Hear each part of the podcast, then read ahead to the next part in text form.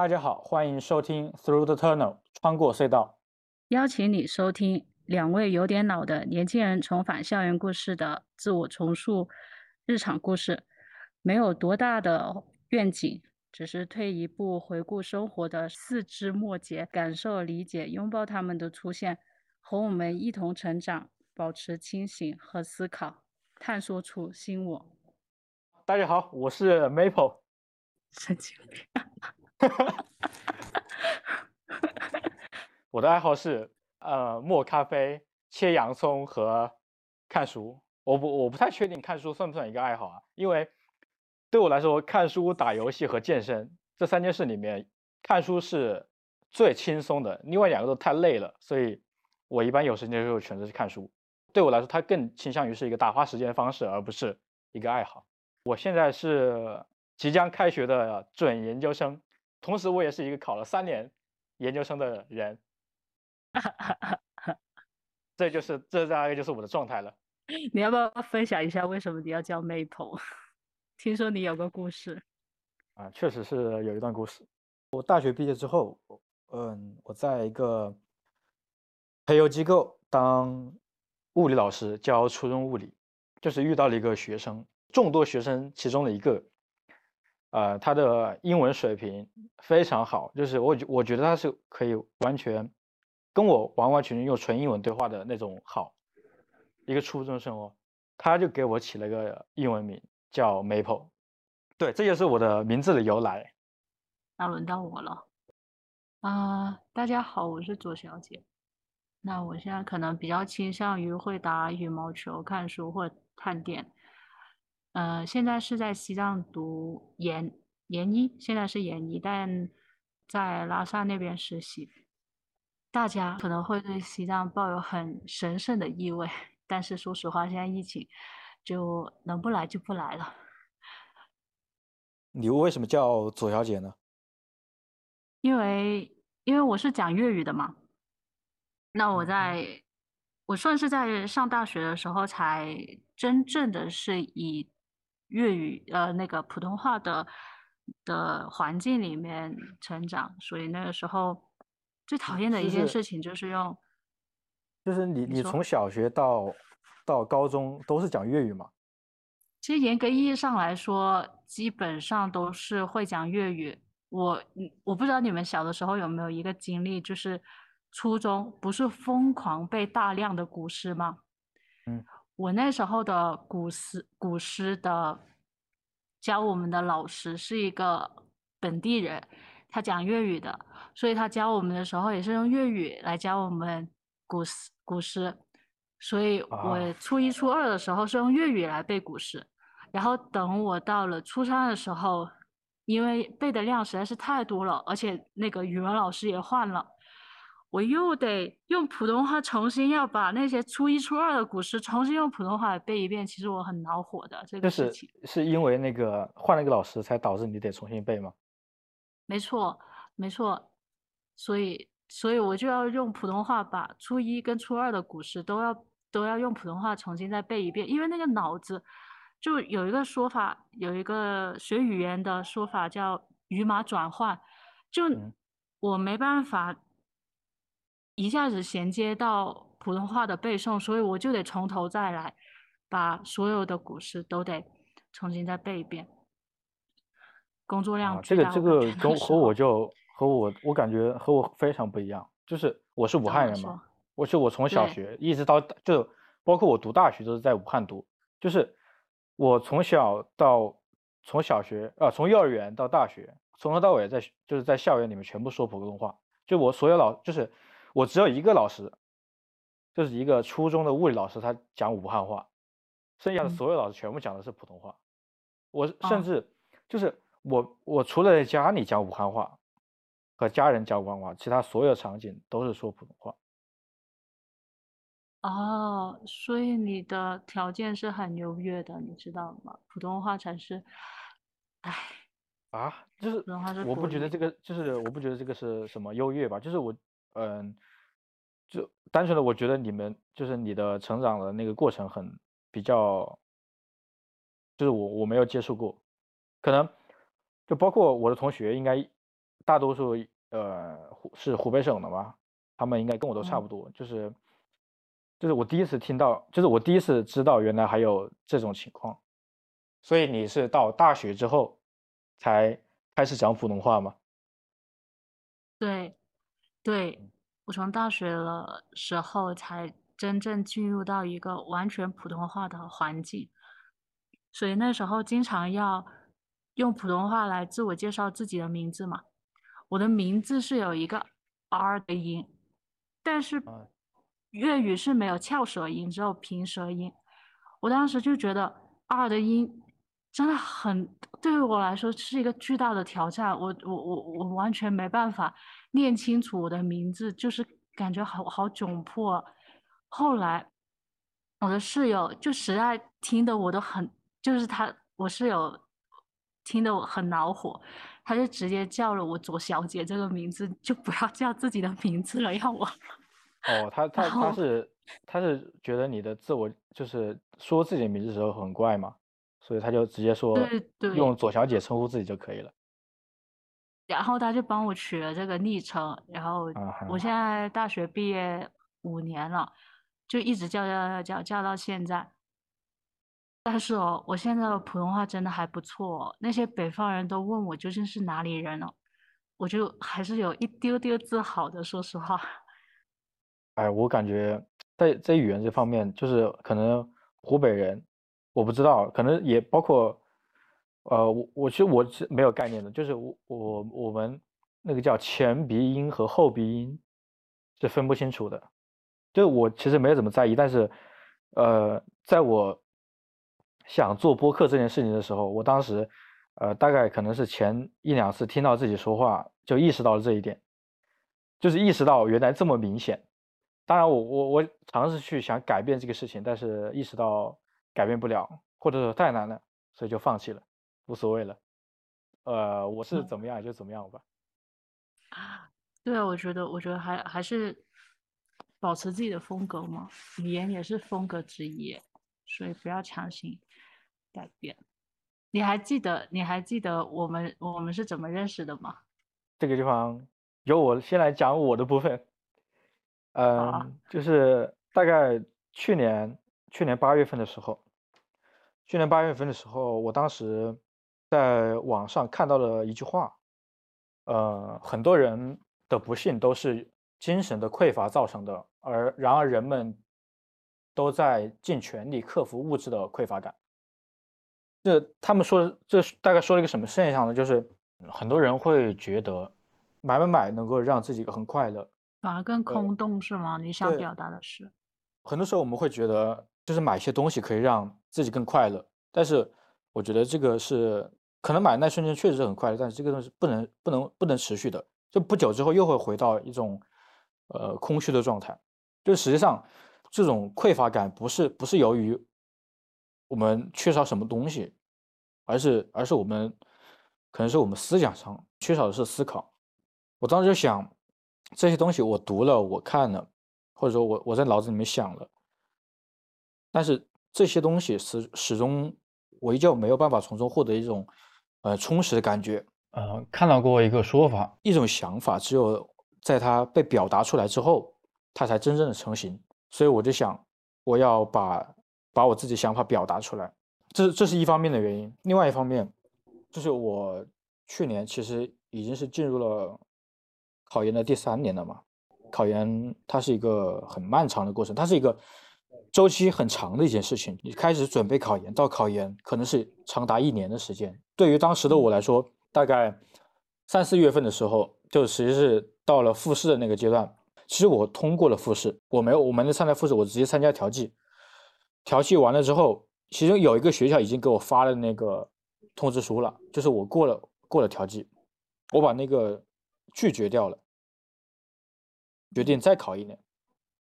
也就是说，其实去年我是在考第三年的过程中，然后我就有一种想法，我感觉自己很长一段时间都处于某一件事，或者说都在为着某一件事情而生活。就就当时来说，就是我我长达三年的时间，长达两年多的时间都在为了考研。你只有在做了一件事情之后获得了反馈，你才会更愿意继续做下去嘛。然后，然后这个事情如果太长了，你获得反馈的时间就会很晚很晚，就很难坚持。那所以说，嗯，我就想做一个播客。我觉得播客是一个相对要周期比较短的事情。我我发出一一期之后，快就能获得反馈，然后我同时我也可以通过这些反馈，对自己做出一些调整，或者说收获一些东西。那么我就有不断的这样一个反馈的过程吧，就是做事，然后获得反馈，然后再做下一件事，然后再获得反馈。我希望做一件这样的事情。那你当时是怎么找你的播客的合作伙伴的？我一开始就在那个微博上面发嘛，就发，嗯啊，有没有愿意一起做播客的？我的微博只有大概十几个关注的人，所以就是没有没有任何回复，一直到今年六月份的时候。我在小红书上发了一个帖子，把我的想法截图写下来一些想法，然后截图，然后发发了一个帖子。后来之后呢，有那么两三个人跟我联系过，但是都是大概聊了一两句之后就没有没有往下，或者说聊了一会儿之后就没有能继续。然后直到前几天，那那一天我可能下午五点多钟就睡了，然后睡到晚上十一点钟起来，十一点钟起来之后出去散步，回到家。接近一点的时候，打开手机，然后就看到了左小姐的消息，当时非常兴奋，然后就立刻写了回复，就这么认识了。对，对，这就是你你想做播客，然后找到你的伙伴的一个漫长的过程吧。对，我我为什么想做播客？其实我听播客的时间很短，我当时。知道播客，或者说知道小宇宙的这个 A P P，是从一个我喜欢的 UP 主上面有了解到的。他推荐过很多期关于播客的节目，但是我都没怎么上心。后来他有一期，我就决定把小宇宙下载下来，来听一下，他是不是真的有那么大魅力。后来发现，真的越越听越上瘾。但是我听播客的时间会相对来说比你短。我应该也算是在七月份、六月底吧，应该大概就是那个时间段开始听的。后面我就想着，原来其实很多人他很需要一个发声的渠道，就不管他是大或小吧。但是小宇宙它是一个人群质量真的还蛮高的一个发声平台。我当时就想着，其实。我有很多想法都异于常人，但我没办法跟我身边的人去分享，因为大家都可能会觉得我比较异类。然后我想做播客，其实本来我是想着找一个跟我年纪差不多的女性一块去做一些我们这个年纪段所要烦恼的一些话题的，所以我就在那个小红书上面，我找。我找那个播客的合伙人，其实我也发了好几个私私信，呃，也有回响，呃，有一个是女孩，她年纪比我小的，有一个是你，但是我我感觉那个女孩她她想要做播客的那个积极性好像没有那么高，所以我就有点半放弃想要跟她一块做播客的想法。那为什么我会我最后？呃，跟 Maple 一起做播客呢，是因为我不知道为什么哎，就是呃，你的你的那个对你的回想是特别的迫切感的，就有种那种想要捉住抓住最后一根稻草的那种感觉，是特别的迫切的。好，我在这里说一下，我我当时回复了什么，就是他当时给我发了一个简短的自我介绍，然后。我就按照他发的格式一模一样的发给了他。他他那个自我介绍里面提到了那个好像人格人格的什么东西吧？那个东西叫什么？MBTI。对对，他他告诉我了他的 MBTI，我还特意去把自己很久以前做的，就是我很久以前做过一次，我特意去把以前的那个报告找出来，然后看了一下自己是什么，我就按照他发给我的样子原封不动的发给他。然后我就翻了一下他的那个他的小红书，我看到他有很多书的内容。我今年特别闲，知道吗？我今年特别特别闲，所以我在家疯狂看书。我一看到他，他也是个看了很多书，我就这点很很戳我，知道吗？然后我就把我就我就立马把我今年读过的书，然后列了一个清单发给他。然后我当时正在，我当时躺在床上正在读那个呃《中亚行记》，拍一张照片发给他。我当时确实非常激动。对，因为我看见，我是隔天看见小红书上面，我就想说，哇，这个人他肯定是很想做播客，所以他才会卡卡卡发那么多消息给我。然后你当时还发了你的微信号给我吗？我就加了你的微信号，当时我我那天是在做实验的，加了你的微信号之后，我就跟你说，就好像简短了去介绍了一下，之后我就跟你说，要不要呃呃约个时间去电话沟通一下大家的想法，关于做播客的想法这种事情，我是觉得，因为我我我的骨子里面是有都市人的快回应的那个根。所以我就很希望能够用电话解决的问题，就不要用文字。虽然文字的魅力很大，这是没错，但是我很想在这件事情上面，就是有一个比较快的成成效出来吧，应该说。所以我们当天就电话沟通了，对不对？然后呢，我我我为什么会？就是鼓励你，是 对不对？是我鼓励你去做这个事情的，反而是啊。就是我来说一下我的感受，就是就是我们从头到尾可以说是没有任何寒暄，就是直接上来就是呃直奔主题的去讲要做播客这件事情，然后包括我们直接打电话，这整个过程都让我觉得他是一个左小姐是一个非常直接、非常追求效率的人。我之前和其他人交流的时候，就有那种。我我推一下，你推一下，我推一下，你推一下，就是结果就是两个人都不想推了，这件事情就办不下来了。然后他就给我一种这件事情咱们一定可以办下来的感觉。是的，就我我来说一下，我们之后我们之后干了什么？我们我们好像在 短短的两天之内决定了这个播客叫什么名字。所有事情对，几乎敲定了所有事情。我我我很想说，我很想说，为什么我最后会选你，好不好？我想说一下那个原因，就是。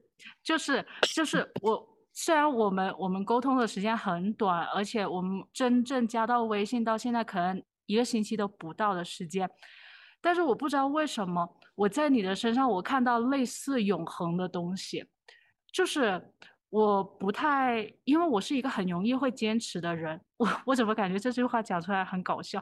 我我确实是一个很容易坚持的人，所以我就很不喜欢跟我共事的人。他是三分钟热度的性格，就所以，我我就我感觉我就很想要这种感觉。然后呢，其实我特别想就是在之后的播客里面，我就因为我还是喜欢女性话题嘛，我就很想就是你 Maple 是以一个男性的视角，然后左小姐是以一个女性的视角去谈论一些关于类似那样的话题。女性的话题比较是吗？对对对对。其实这一点，嗯。也是我想表达的，就是，嗯，我我最开始听的播客是不丧，后来听那个随机波动，就是，嗯，其实讲的大多是就是以女性的视角讲的内容，特特别是随机波动，就是我有很多感想，就是这两个播客就是让我对于女性的这个话题，我可能以前从来没有这方面的概念，或者说完全没有思考这。方面的事情，然后在听了这两个播客之后，让我开始思考，就是男性和女性之间的啊不同。其实这件事情是一个很值得讨论的问题。没错，被是一个被忽忽视掉的问题。对，因为它对虽虽然说现在女性的话题，它已经开始从边缘已经延伸到了中心，但它还没有办法上升到社会去讨论这个问题。我又我又很害怕让别人觉得我是一个女性主义去谈论这个事情，但我不完全是一个女性主义者，因为我也很怕攻击，受到攻击，所以我们对对，这这个也是也是我我很担心的一点，就是我作为一个男性，我想说的是，尤其是现在，我我个人的感受是，无论就是同哪怕是同样的话，一个女性说出来和一个男性说出来，我觉得那个男性会受到。会会受到更多的攻击，就是我不敢发声。对，是的，是的，所以我们争取后面如果有有那个机会，一定要谈一些类似或者说靠近女性话题的一些话题。当然，当然。哎，你刚刚是有提到说我们认识到现在就是都干了些什么，是不是？你本来想说这个事情。是的，嗯。对我刚才很其实很快的带过了，然后。对。就是我们应该是昨天下午吧，昨天下午的时候，嗯，昨天下午的时候好像是开始确定这个，呃，叫是这个播客的名字，名字一一确定下来，就由我，呃，负责封面的设计。我当时自己先在 iPad 上面画了一个草稿，晚上就跑到朋友家里，在热心的小钱同学的帮助之下，完成了我们的封面。之后和和朋友。开心的遛狗喝酒，然后转钟才到家。其实我们中间是有拼命的想过那个名字的，但最后为什么会选穿过隧道这个呢？我先说说我的想法吧。我当时想这个的是因为大家不知道有没有看过《老友记》那部美剧，我相信学美式口语的。同学们应该都会有看过这部美剧，但是我不知道为什么 Maple 没有看过，明明是过了一个六级的人啊，就是 这个，就是我 我可能啊，我我看比较比较新的剧，就是那种太老的剧，我会觉得画质太差了，所以就没有看的想法。包括电影也是这样，我很少看很老的电影。好，当然，当然，那我我我我很接受大家觉得我没有看过《老友记》，就是这一部。是个人都知道的剧，我居然没有看过。你对此表达惊讶，我已经毫不惊讶了。对我，我是我是非常的惊讶的，这个事情居然还有人没有看过《老友记》，特别是那种英语还不错的人。然后呢，那部那部剧里面是如果有看过的同学们，应该会有知道穿过隧道的。好，你为什么知道我英语还不错？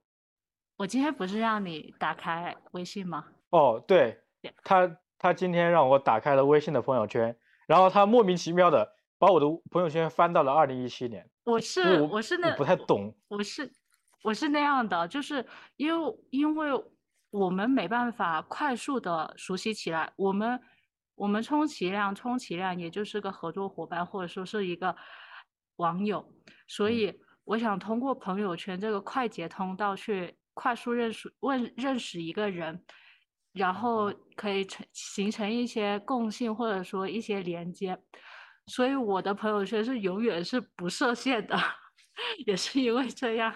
但是好像没有人 get 到我这一点。然后好，我想回到刚刚那个去说，呃，如果有看过《老友记》的同学们，肯定是知道穿过隧道是什么意思，就是 Chandler 跟周乙的一段对话里边。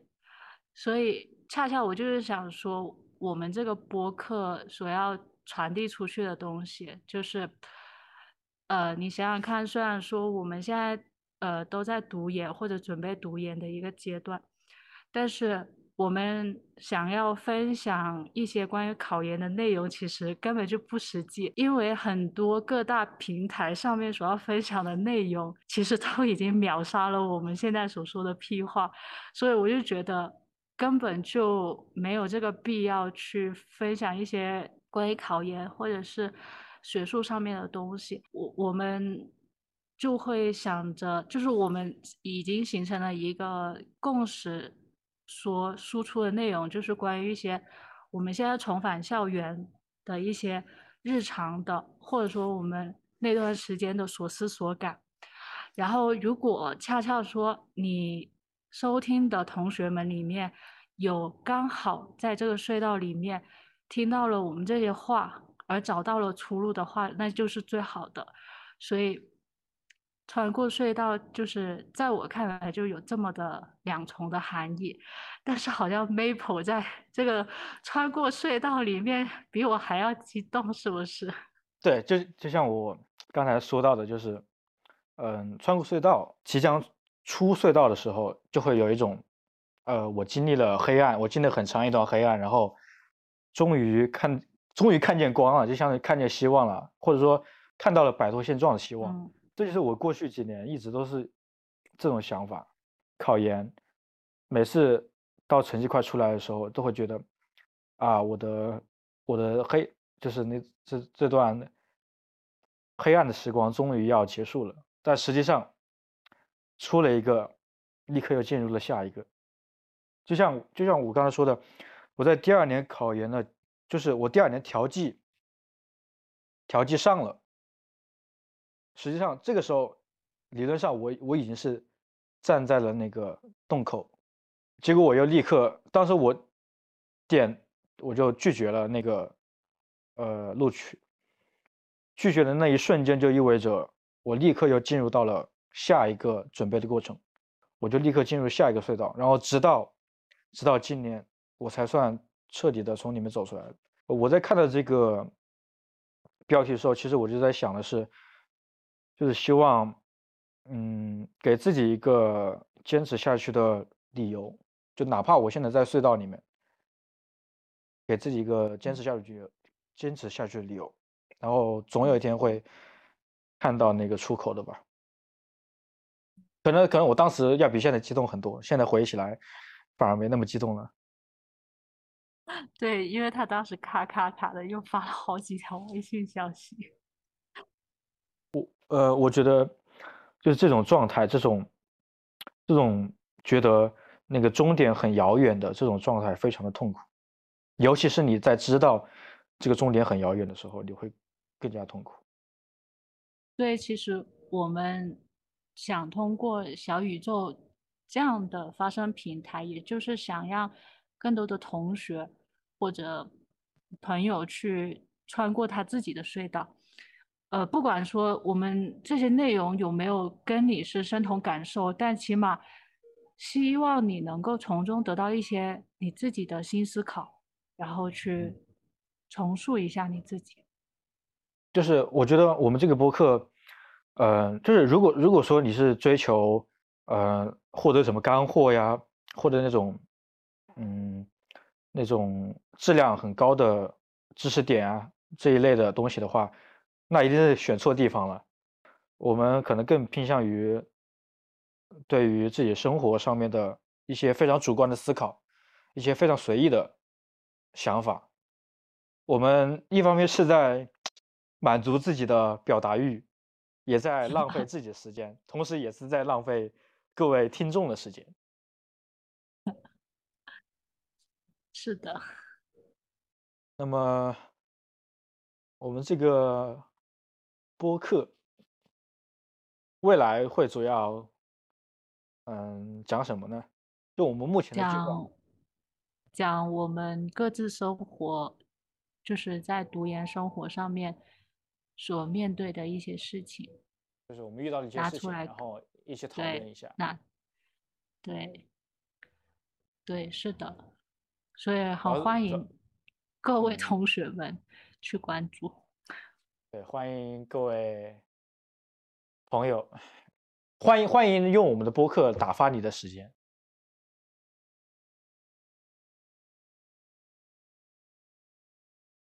就这样。我们我们我们算是，因为我们现在算是。呃，第一期去录这个播客，相对来说，真的真的会比较的糟糕。大家一定要给我们磨合的时间。好，就这样吧，拜拜。好的，拜拜。好累啊。